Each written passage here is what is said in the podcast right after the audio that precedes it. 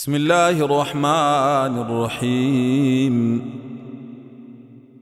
والفجر وليال عشر والشفع والوتر والليل إذا يسري هل في ذلك قسم لذي حجر ألم تر كيف فعل ربك بعاد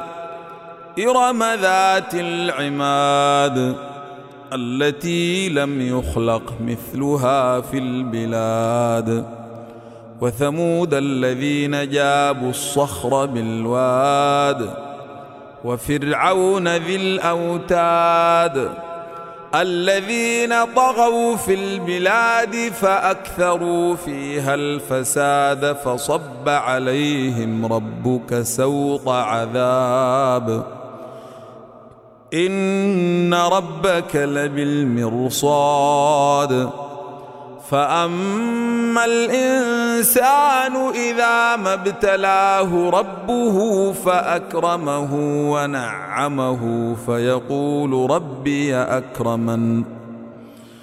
وأما إذا ما ابتلاه فقدر عليه رزقه فيقول ربي أهانني كلا بل لا يكرمون اليتيم ولا يحضون على طعام المسكين ويأكلون التراث أكلا لما ويحبون المال حبا جما كلا إذا دكت الأرض دكا دكا وجاء ربك والملك صفا